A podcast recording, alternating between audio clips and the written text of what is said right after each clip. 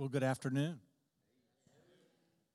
Hey, I'm just saying free food and free childcare, that's a no lose proposition. Can we just agree on that? And I'd just like to say that even if you never want to come back here again, you should still show up for that and you're forgiven because it's free food and free childcare. I'm just saying. So our kids are older now, and so all right, I'm going to put that top back on there because I'm going to knock that over. The um, so they kind of get themselves to their own places because our oldest is 18. But but I remember the days when you couldn't even blink your eyes, right, for fear that your kids were going to be somewhere where they weren't supposed to be. So, uh, so we appreciate you guys uh, if you've got littles, and we're going to always make sure we accommodate that because we know that's a tough season of life, the sleepless years the sleepless years. So I'm feeling a little self conscious about my age tonight. So yeah, I uh, uh, in the circle time before the the service, uh, Anthony's laughing already. Uh, see if you if you tease the pastor before he preaches, you're going to be a sermon illustration, right? That's just that's just a rule, right? It's a rule. It's a rule. And so so uh, they, he uh, he turned to the worship team. They were awesome tonight, right? First time being here at City Life Suffolk. So appreciate you guys being here he turned to them and said, You guys got all the hymns ready, right? And they were like, I don't know, what do you mean? You know, was there miscommunication? And he's like, No, we don't really do hymns. And then he looked at me and he said, Well, maybe Fred, because he's old. And, uh, and I was already a little sensitive about that because when I was leaving the Newport News campus earlier today to drive over here, I ran into one of our young adults who's in our fantasy football league, and one of my sons is drafting for him. And I said, JJ, where are you? Where, why, why aren't you going to be at the draft? He said, I'm going to a concert. And I said, well, well, who are you going to see? And he said, Bassnectar. Yeah, and your reaction was my reaction. I was like, I don't even know who that is, right? I never heard of him before. And I, I said, so I said, I don't even know who that is. He said, well, it's EDM. I know, yeah. And then my next reaction was the same as the first. I don't know what that is either. And so instead of him telling me what it was, he said, don't worry about it. And, and it wasn't because he was being disrespectful. It's because he knew if he told me what it stood for, I wouldn't know what that was either which apparently is electronic dance music, right? All the worship team, they're all nodding their head. So I know. So I Googled it, right? I Googled it when I got in the truck. I was like, I got to know what this is. And uh, sure enough, and I listened to a little bit of that, and I came to the conclusion I am old because that's not my music. So I'm just saying, we're going to now sing How Great Thou Art and move on with the rest of the service. So. I'm, I'm excited to be here. I don't, I don't get to come as, as often as I, I'd like, but every time I drive over here, I remember the moment this campus was started and it was started the summer of 2007. Many of you have heard the story uh, before. Uh, it started in the summer of 2007 because I was still living in Richmond at the time, at the church that we came from. But we, God had already spoken to us about coming here. We were, we were had our house for sale. Uh, the church that we were at knew that we were moving. I was part of this, uh, the, the uh, one of the staff pastors there, and had been there for 17 years. And so this was a big move for us. And we were uh, planning to come sometime in the fall, but we got word that there was a young military family, Navy family family, the Canalses, uh, who had just had a baby, and their son was in the NICU. And so I was like, I'm, I'm going. I want to go, you know, visit this family and pray with this child. And we might not be living there yet, but my heart as a pastor is like, we want to pastor now. And so I hopped in our, our car and drove here in the middle of the night and got to the Portsmouth Naval Hospital. They were at home by then, and I uh, found a nurse up there on the ward, uh, talked to her about who I was and why I was there. So she let me go back uh, and pray with them. I think it was Jonah, little Jonah Knaus. And, and uh, I remember praying with that baby in the NICU. And on the way home that night, I came by way of 64, 664 to get here. But on the way home, I was like, we're going to be living in this region and, and, and really planning a church here. The church was just a year and a half old, barely 100 people meeting in a movie theater off of Victory Boulevard at Real Cinema.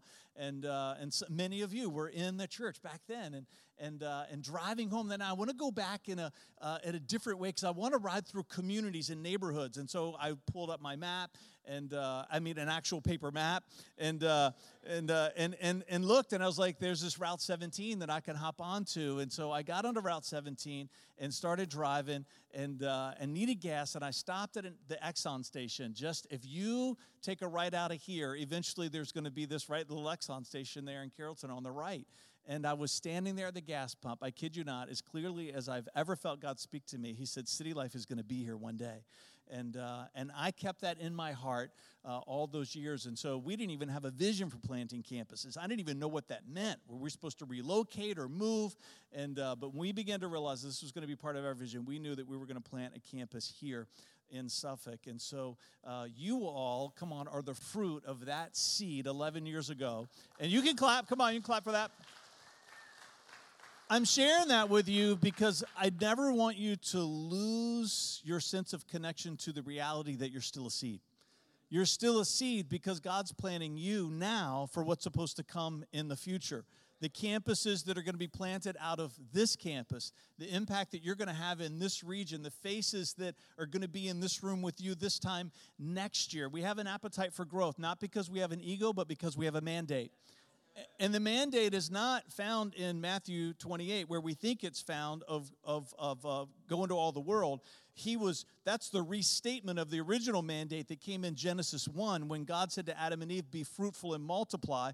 That wasn't just a command for procreation. It was a prophetic declaration for the church that would one day be to be fruitful to grow in the character of Christ and to multiply to reach your region and to reach your city that's at arm's length. And so, Father, I just pray for this campus tonight. Before we just get into the message that I believe you put on my heart, Father, I pray for the seed that this campus was and the seed that this campus is. And we just say yes and amen to every dream that you have over this campus. We say yes and amen to every campus that's going to come out of here, God. And we say yes and amen to every person, every person that's going to be reached by the people who are in this room in Jesus' name. Come on, and everybody said, Amen. Amen. Hey, I'm gonna, we're gonna spend some time uh, in a text that's gonna set us up for where we're headed. Does that make sense? So if you've got your Bible, you can turn to Luke chapter 8. And, uh, and, and this is to kind of, uh, I think, get our hearts prepared for what I feel like God wants to do.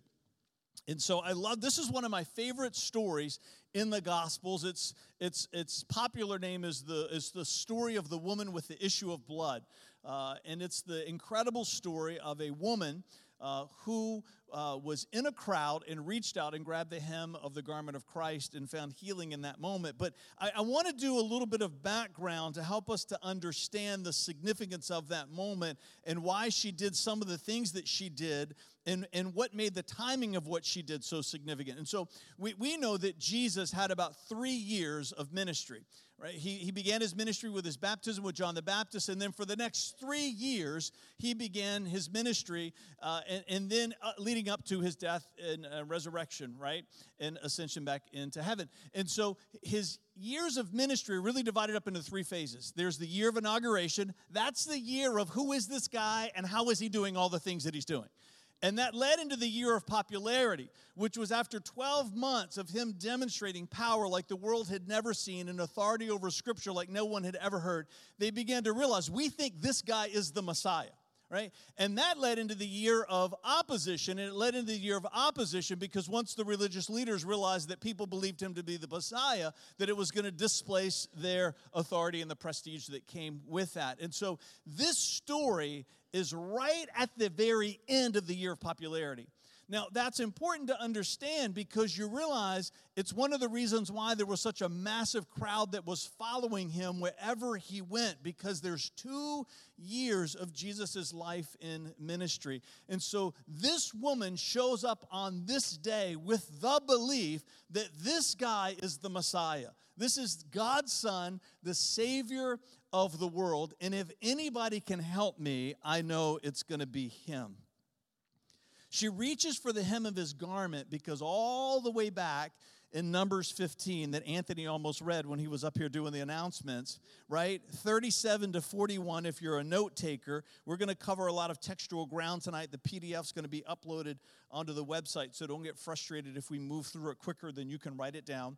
Uh, Numbers 15, 37 to 41 is the mandate to the priests that the garment that they were supposed to wear would have tassels sewn onto, onto the hem of their garment, right? So they wore these really long robes, and at the bottom of it, there were tassels. Some people believe that there were bells that were intermingled with those as well.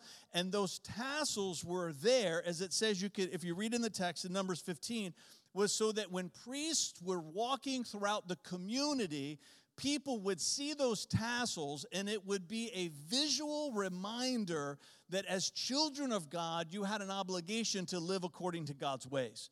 There wasn't anything significant about the tassel itself. It's just one of the creative ways because God created us. He knows that there's visual stimulus, right? There's a connection with vision and who we are and our thought processes. And so He wanted to create something visual for them. And so He just picked, we're going to put tassels on the hem. And then when people see that, it's going to be a reminder. Now, the Hebrew word for tassel is the Hebrew word kanaf, K A N A F. Now, that's significant for us to know the word because when you get to Malachi chapter 4, verse 2, listen to what Malachi writes. Now, this is hundreds of years later after Numbers was written. Malachi 4 2. But for you who fear my name, the Sun of Righteousness, right? This is prophecy of the coming of Christ, will rise with, listen to what it says, with healing in his wings, and you will go free leaping with joy like calves let out to the pasture. Now, Malachi does something interesting here, inspired by the Holy Spirit. And instead of using the word that would have been anatomically correct for a bird, for those wings, he picks the word kanaf, which, which literally means the, the extremity of something. It means the edge of something. And so, in poetic language, it was commonly used to refer to a bird's wings because that was the edge of them, right? But the fascinating thing that the Holy Spirit is doing here, many writers in Scripture, one author, is the Holy Spirit was connecting this idea of healing in his wings of the Messiah to the hem of the garment of the priest. And so a legend was born out of that over centuries of time, right? Malachi, 400 years of prophetic silence before John the Baptist breaks it coming onto the scene. That for those 400 years, during that time, there was a legend that came about that when the Messiah would come, there would be healing in the hem of his garment, right?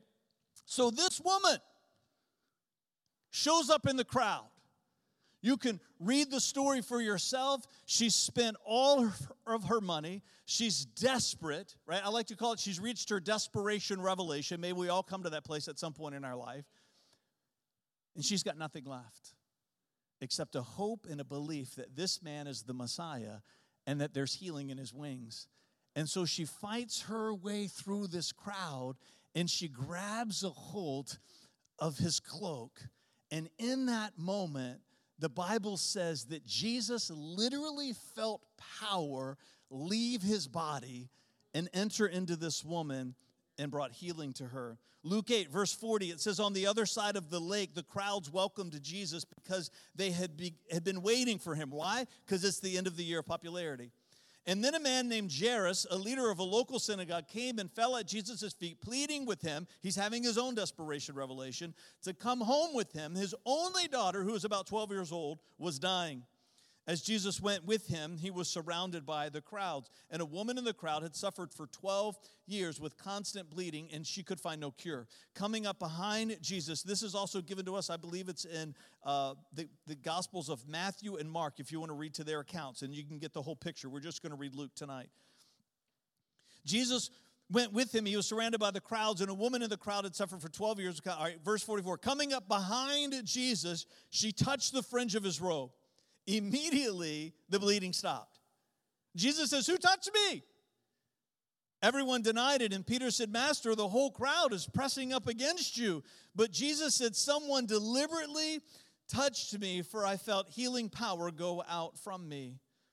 And when the woman realized that she could not stay hidden, she began to tremble and she fell to her knees in front of him. I'm going to talk a little bit about why that is. The whole crowd heard her explain why she had touched him and that she had been immediately healed. Daughter, he said to her, Your faith has made you well. Go in peace. And while he was still speaking to her, a messenger arrived from the home of Jairus, the leader of the synagogue. And he told him, Your daughter is dead. There's no, no use troubling the teacher now. But Jesus, but when Jesus heard what had happened, he said to Jairus, Come on, don't be afraid. Just have faith, and she will be healed. How could he not have faith after what he had just witnessed?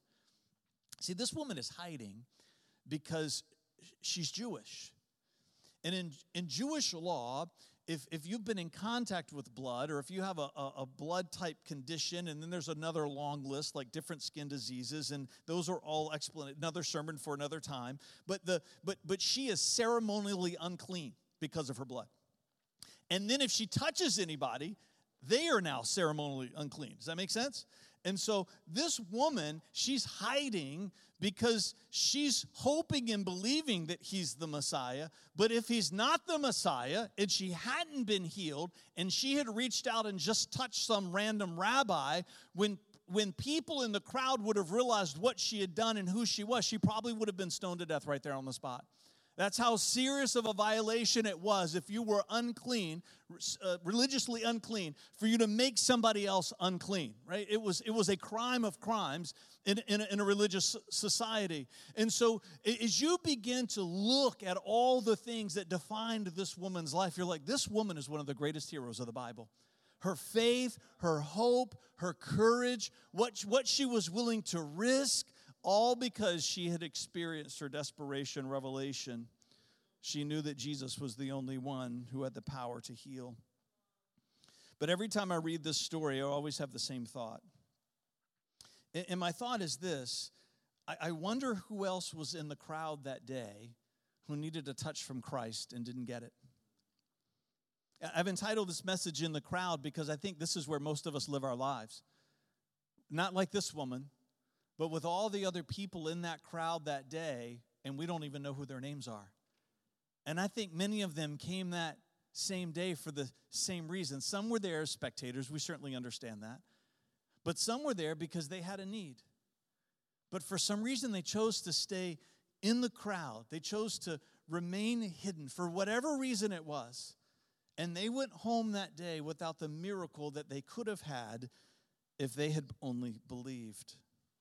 Which brings me to my next question is how many times do we gather together in church services needing the power of Christ in our own lives, but yet we choose to stay hidden in the crowd? How many times have you gone to service and you needed a touch from Christ? Maybe not as desperate as this woman, maybe not as desperate as her, but you were still facing a situation and a circumstance that was beyond you.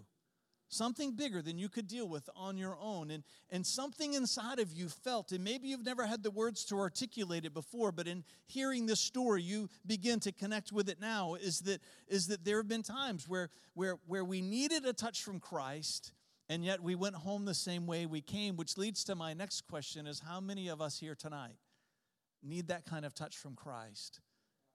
But because we're afraid to be conspicuous, we stay in the crowd and we don't experience the touch that Christ is so ready and willing to give. You know, I had plans a couple of weeks ago. I was going to talk about something completely different because I don't get here that much. And so I wanted to really talk about the vision behind City Life, the story behind City Life, how excited we are about what God's speaking to us about these three words of encounter and embrace and engage.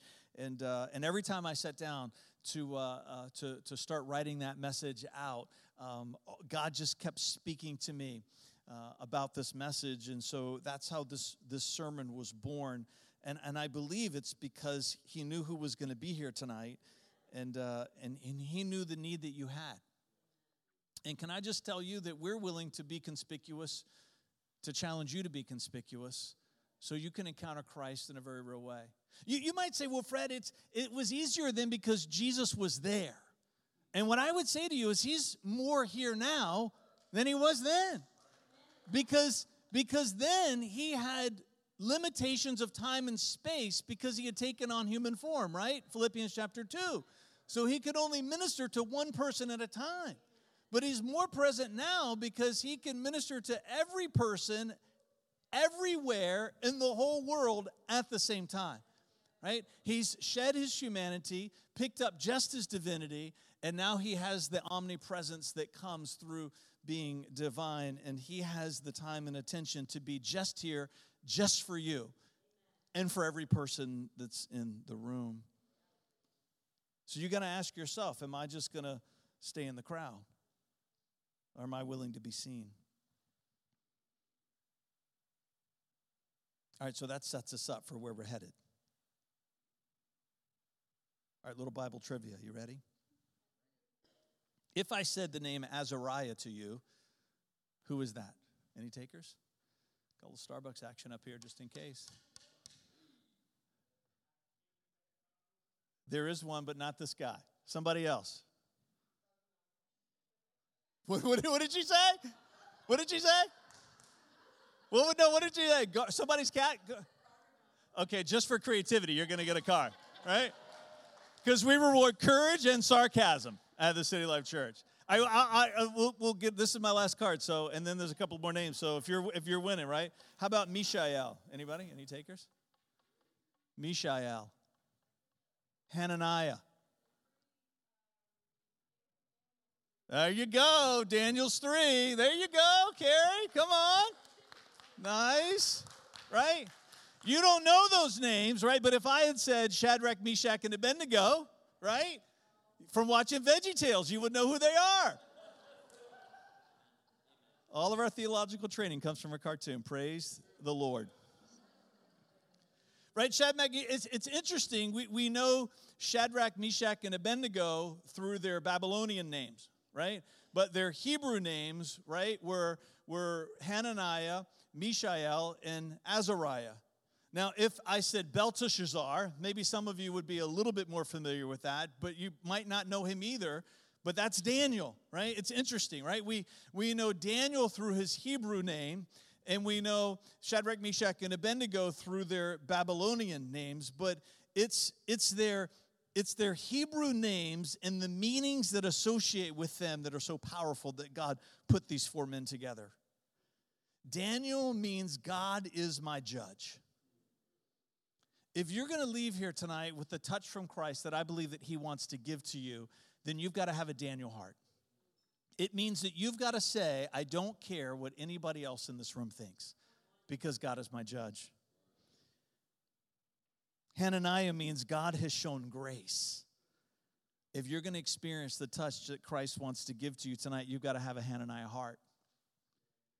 It means that you're not going to let the lie of the devil that he's been whispering in your ear that you don't deserve what God wants to do in you because of the shame that you carry for the life that you've been living. Maybe you're living now, maybe because of even your plans for later, right? There's a shame that sometimes is attached to us because of what the devil speaks over us. And what I would say to you is, Hananiah, that God has shown grace None of us will ever deserve the touch from Christ that we need from Him. Not ever. So if you're waiting to get to a place where you can earn it, then you're never going to get it. If you're going to experience a touch from Christ tonight, you got to have a Hananiah heart. You got to have a Daniel heart. You got to have a Hananiah heart. And you got to have a Mishael heart. Mishael means in Hebrew, who is what God is, which means there's no one like him. He stands alone which means that whatever need that you have, it's God saying to you, you might get a measure of that need met from things and people in this world, but it's not going to be fully met except through the hand of God because He can do the impossible. If you're going to experience the touch that I believe that Christ wants you to have tonight, you've got to have a Daniel heart, a Hananiah heart, and a Mishael heart. And if you have a Daniel heart and a Hananiah heart and a Mishael heart, then you get an Azariah story. Because Azariah means God has helped. It's interesting, isn't it, that, that, that all of these talk about who God is until you get to the last one, Azariah, which means that God has helped me, right? Is it, it means that you carry a part of your story that you can look back in a moment in time and think of a time where God did something for you and in you that you knew nobody else could do. A Daniel heart, a Hananiah heart, a Mishael heart leads to an Azariah story. So I want to talk about three life lessons that I think that we get out of the book of Daniel. But we're going to look at them through the lens of a question and a question that I hope you're going to be willing to ask yourself. And at the end of each one of these, I'm going to ask you to do something. That if the one that we're talking about is you, then there's going to be a moment where you're going to have an opportunity to stand up. And I'm not going to ask you to do anything else, but we're just going to pray for you in that moment. And then we're going to move on to the next one. Right? We're not going to do the get you to stand and then come here and then go into a room and right the next thing you know you've been led through all these different hoops and there's a time and a place for those things. But for tonight, it's just going to be this moment. In the crowd, you've got to decide are you going to be in the crowd or are you going to reach for the hem of the garment of Christ? And I'm just telling you, if you're willing to reach, He's here and He can do something in your life that is absolutely and completely unexplainable because He's just as powerful now as He was 2,000 years ago. He loves you just as much as He loved that woman. So the first one is this is Jesus first in my life. Somebody say is Jesus first. Daniel 1 1 through 2 says, During the third year of King Jehoiakim's reign in Judah, King Nebuchadnezzar of Babylon came to Jerusalem and besieged it. The Lord gave him victory over King Jehoiakim of Judah and permitted him to take some of the sacred objects from the temple of God. So Nebuchadnezzar took them back to the land of Babylonia and placed them in the treasure house of his God. It's a powerful picture for us that here's this invading king comes conquers the last remaining part of who Israel is, right? The northern kingdom has already fallen to Assyria 100 years, years ago, and now Judah is, is, is remained a stronghold. Now they're falling to Babylon, to Babylon, right? Israel has come to its end of itself. And Nebuchadnezzar goes into the temple, into the sacred place, and, and gets some of the sacred utensils, and he takes them back to Babylon, and he puts them in this treasury. Now, it's interesting that the Bible tells us that he puts it in the treasure house of his God. It's called a treasure house because Nebuchadnezzar ruled over one of the greatest empires this world has ever seen. So, Judah is not the first kingdom that he's conquered. And what he's got is a collection. How many people here collect some things, right? You collect things, right? He, he collects treasures from kingdoms that he conquered. And so in this room, he's got all of these artifacts that he's gathered together over his life. And many of them are artifacts that were connected to the religion of the people that he conquered. It's interesting because even though we know these were artifacts that are connected to the one true God, to Nebuchadnezzar, they were just artifacts of a God because he believed that there were many gods. And so, in this room, here are the actual only sacred artifacts that belong there, but they're mingled in and mixed in with all of these other ordinary things.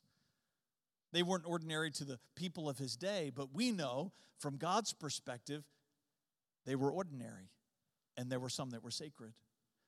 And I think this paints an incredible prophetic picture for us. Because for some of you here, this might be what Christianity is for you. Christianity is just part of who you are, relative and compared to so many other things that are in your life. When you think about all your life roles, that for some of you, if you were to make that list, right, you just you want to take a nap because it's so long. Right? Father, husband, mother, wife, sister, brother, aunt, uncle, employee, neighbor, coach. We can just keep on going. And it could be that for you, being a follower of Christ is just on the list instead of being the context over everything else. Being Jesus first means that you identify first as a follower of Christ above all. You think about all these students that are going back to school all the different subjects. What are some subjects that you guys have in school? Math, reading, English, history, science, stuff that you don't want to do, praise, right? Honesty in the house of God. But they don't go to a different school for every one of the subjects. They go to one school. Because in that school, are all the subjects that represent their education. A lot of football fans in the room. There are a lot of players on a team. Now, some players, they're called, they're a franchise, fill in the blank, quarterback, which means that they're more important than the rest of the players, but you know what? They're still a player. Because at the end of the day, at some point, they're going to retire, right? And the franchise continues on with new players. The franchise is the context for everything else that's happening on that team. You've got to make a decision at some point in your life. Are you just going to be the kind of follower of Christ that's it's just part of who you are? Or is it going to define everything else about you? Because once you make that shift, it changes the kind of father that you become. It changes the kind of husband that you're going to be. It changes the kind of neighbor that you are. See, when Christianity is just part of your life, then we can set it aside when it's not convenient.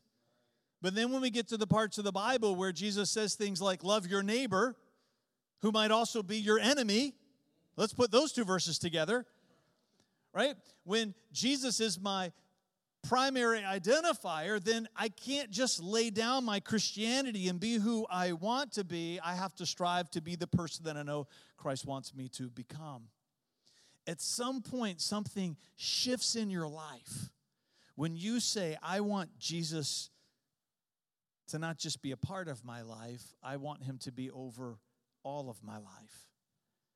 And it could be that for some of you, you came in here tonight and you would say, Fred, Jesus is a part of who I am, but you know what? He's not really over it all. He's not the context that defines everything else. So, this is our first moment. So, I'm just going to challenge you.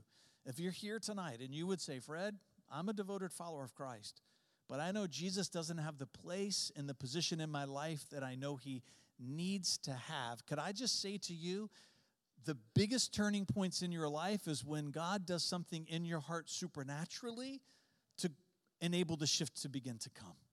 So I'm just going to invite you to stand up where you are. We're not going to linger in this moment very long, and then we're just going to pray. But if that's if if you're here tonight and you would say, what you're talking about speaks to me, then what I would say to you is don't hide in the crowd. Don't hide in the crowd. Anybody here?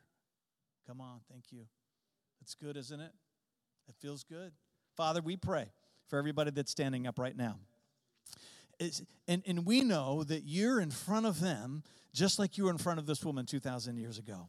And Father, we, we, we know that right now, as, even as they stood up, it was as though they could feel the hem of your garment in their hand. And so we pray for the same power that moved Jesus out of your body 2,000 years ago, that it's going to move from you right now in, in, in touch every one of these people that just stood and that there's going to be a transference of who you are into who they are. So, Jesus, you can become Lord over every part of who they are. I pray that when they leave here tonight, when they wake up tomorrow, and every day for the rest of this week, they're going to feel, we know that woman too, that she felt different. I pray they would feel different, that there would be a sense of Jesus first and everything else second. Come on, in Jesus' name. And everybody said, Come on, amen. Come on, you can clap. It takes courage. It takes courage. Number two, who is your company? Who is your company? Daniel 1, 8 through 16. But Daniel was determined not to defile himself by eating the food and wine given to them by the king. He asked the chief of staff for permission not to eat these unacceptable foods, which incidentally are all the foods that I love. Now, God had given the chief of staff both respect and affection for Daniel. Now, if we were to keep reading through all those verses, you know that, that, that Daniel and, uh, and Hananiah, Mishael, and Azariah had been selected as, as noble children from noble families to become a part of Nebuchadnezzar's court, which was common practice in that day, that you would bring capable people from the conquered nation to bring them into your court so that they could invi- advise him on how to assimilate the conquered people into their country. You with me? And then that they would get a vision, right, for Babylon and this empire, and then they would bring their influence to lead people to keep the empire together from falling apart, from fracturing, from revolts. So Daniel and Hananiah, Mishael, and, and Azariah were chosen and so they, they, they had access to training and they began school and education and they had, they had access to the king's food. But being a Jewish person, they had strict dietary laws, so they couldn't eat most of the stuff that was there, right? So if, if we could just be honest, most of us, right, we would have said, well, I guess I don't have really any options, right? I mean, God brought me here. He must want me to try at least a little bit of it. What is that bacon? I don't even know what that is, but it looks good. Right? You'll get that later.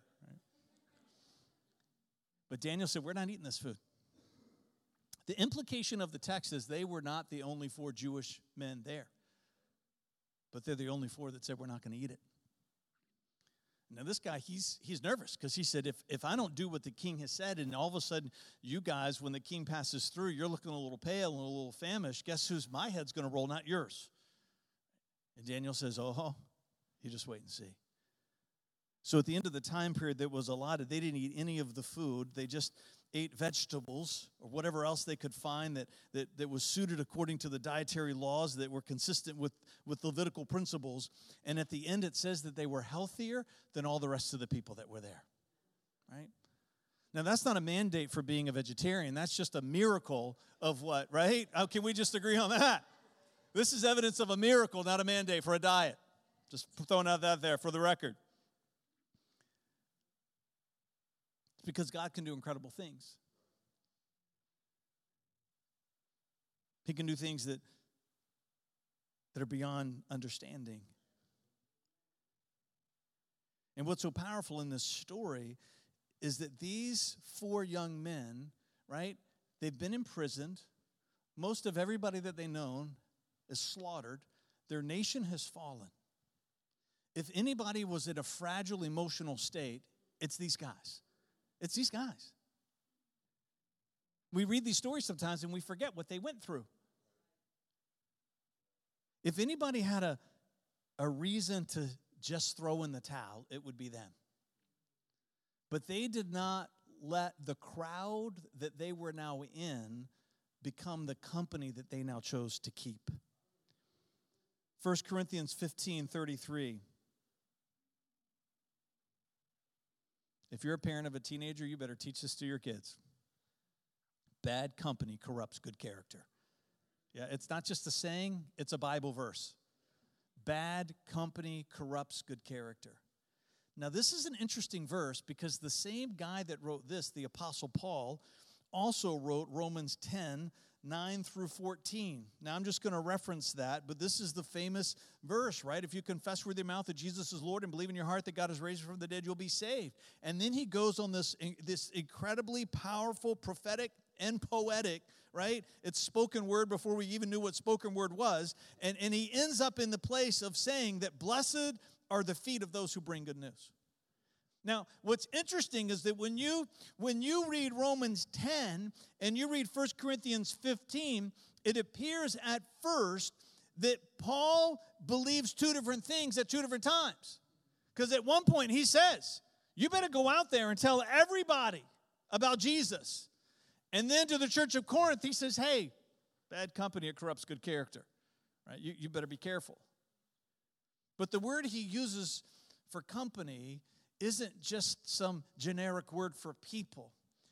This, this, this word, it means the people that you commune with, it means companionship.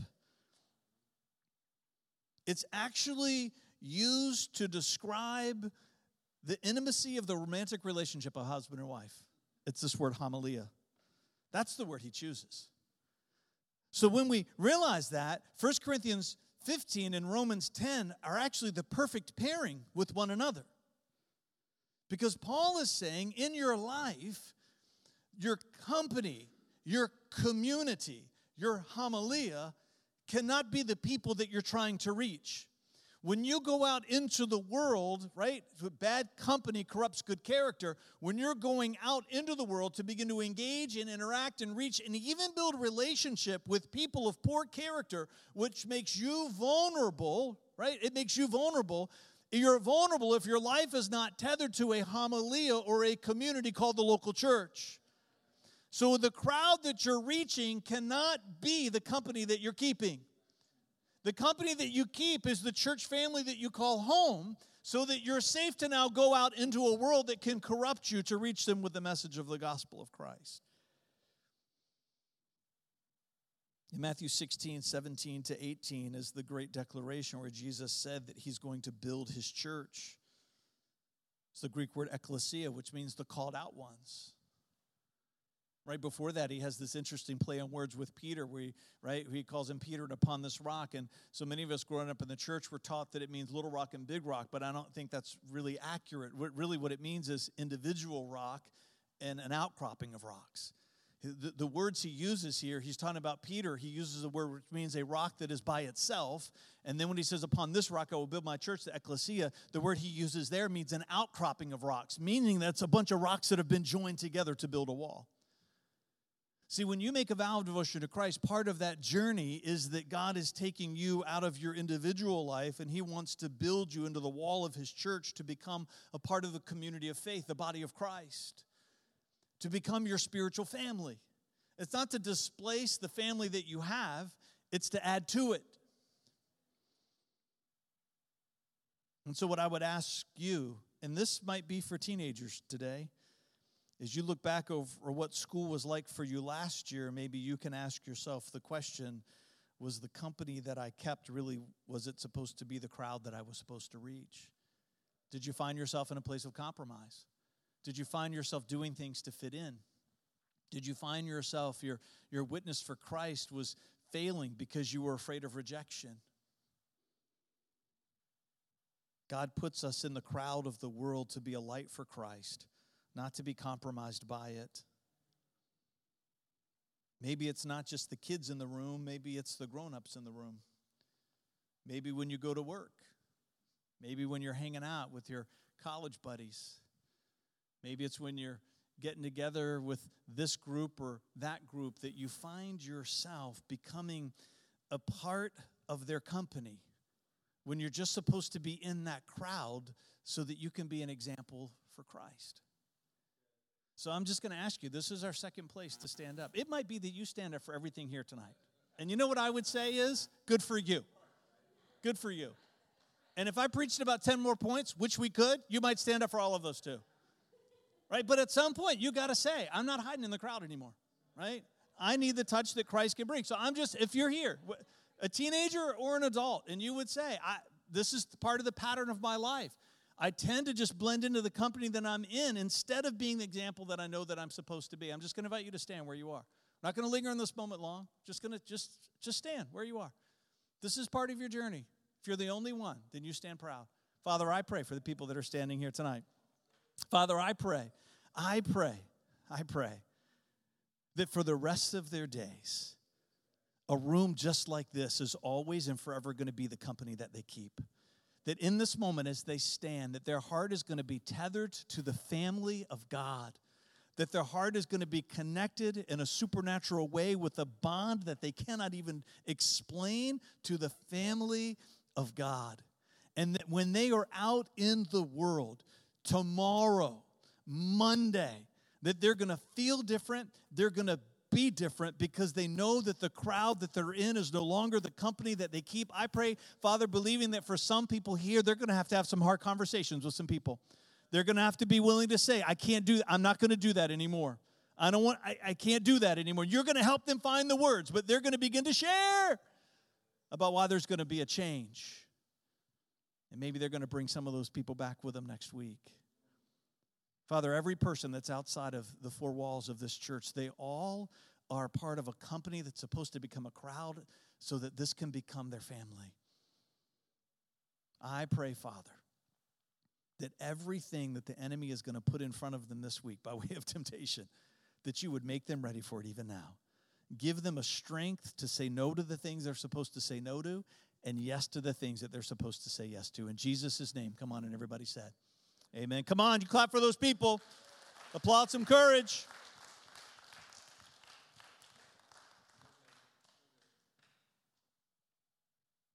All right, for the next hour. No, I'm just kidding. Just kidding.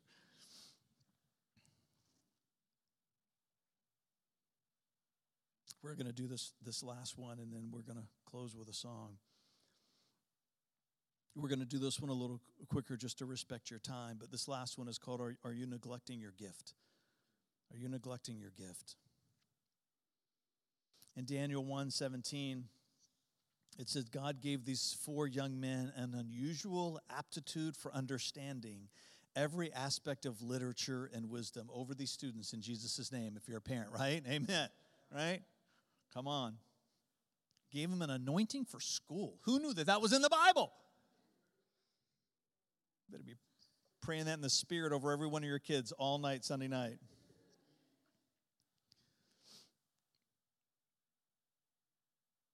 And God gave Daniel the special ability. He gave him something extra to interpret the meaning of visions and dreams. See, if we're not careful, we'll look at all the people that have something special and we'll feel left out. It can happen. It can happen. Could be that you're here sometimes on Saturdays and you're looking around the room and you're saying, you know, it just seems like God gave them more than what He gave me. And you know what? The answer to that question is yes, He does. But He gets to do that because He's God. But just because He gave, listen to me, just because He gave someone else more doesn't mean that He gave you less. Just because He gave them more doesn't mean He gave you less. He gave us exactly what we need to fulfill the purpose and the destiny. And with the more comes more, right? Because when you get to the New Testament, right, to whom much is given, much is required, right? And so people that have more, there's more expected of them, right? Because it's connected to their destiny and calling. He gives us gifts and anointings and abilities and powers and things like that, not to set us apart, but to prepare us for the purpose that He has for us. And He has a purpose for every person in this room, and He's given you everything that you need to go and do it. But for, for some of you, listen, for some of you, you're neglecting your gift, which means that you're not putting it to work the way that you should in the church that you call home. If it's not here and you're part of another church, then what this is for you is to say, if you, listen to me, if you don't have the time to invest to build God's kingdom the way that you know that you should, then something in your life is out of order. I'm just telling you. Right? Another sermon for another time. If you don't have the, the, the funds to give in the way God expects us to give, then something in our life is out of order. If we don't have the emotional energy as men, oh, come on, to love our wives the way we're supposed to, then something is out of order in our life. Right? We could just keep going with this list. You have a gift that God has given to you.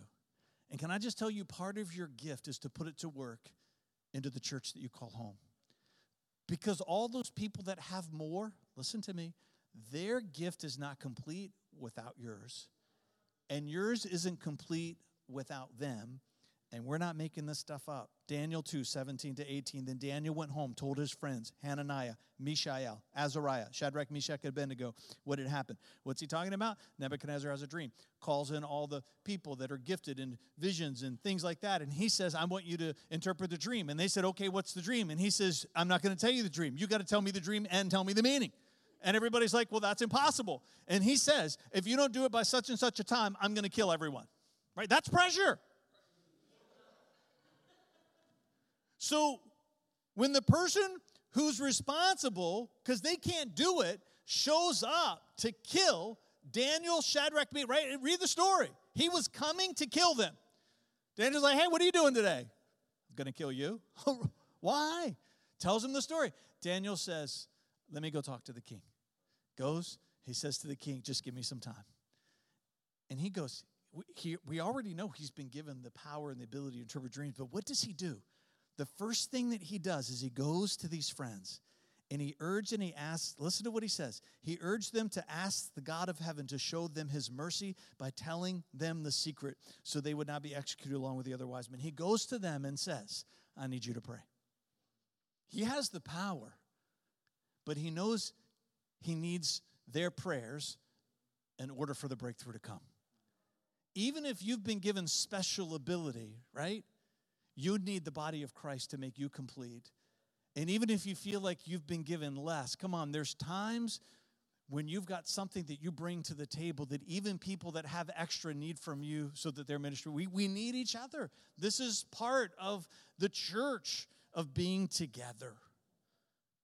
I'm going to invite the worship team to come back up, and as they're coming, we're going to do our last one. If you're here tonight and you would say, Fred, I know I'm one of those people that's neglecting my gift.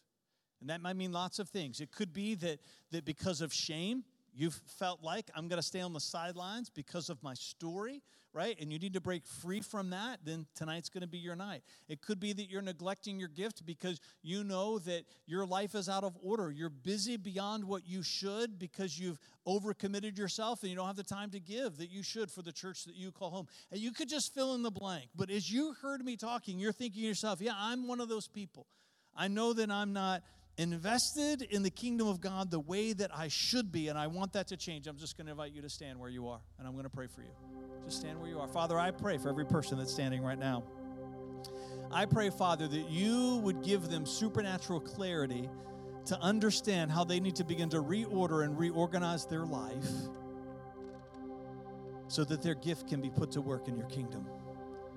Father, we know that everything that you ask of us, that you expect of us, that you don't make that demand of us if it's not possible. And I know for some of people that are standing now, they're standing in faith because they're just looking out over their schedule over this next week and they're wondering there's no way that anything can change. I pray, Father, that you would give them supernatural insight for how to reorder the things in their life. So the gift that you have put in them can be put into your church. I pray for the person that's struggling with shame, Father. I pray that you would just set them free. Just, I pray, Father, that they would feel a washing of your forgiveness like they've never felt before. That same feeling if you've been working hard outside on a hot summer day and you step into that cool shower and it just washes away the day. Father, I pray you would do that for them on the inside right now. I pray for the person that's standing now and they've had a self pity problem. They've just been looking at all the giftings of all the people around them, and they've not yet taken the time to really see what you've gifted in them. I pray, Father, that you would enable them to come alive, to see what you have done in them, and give them a vision for what they're going to do for you in your kingdom. In Jesus' name, come on, and everybody said, Amen. Let's stand all together as we worship.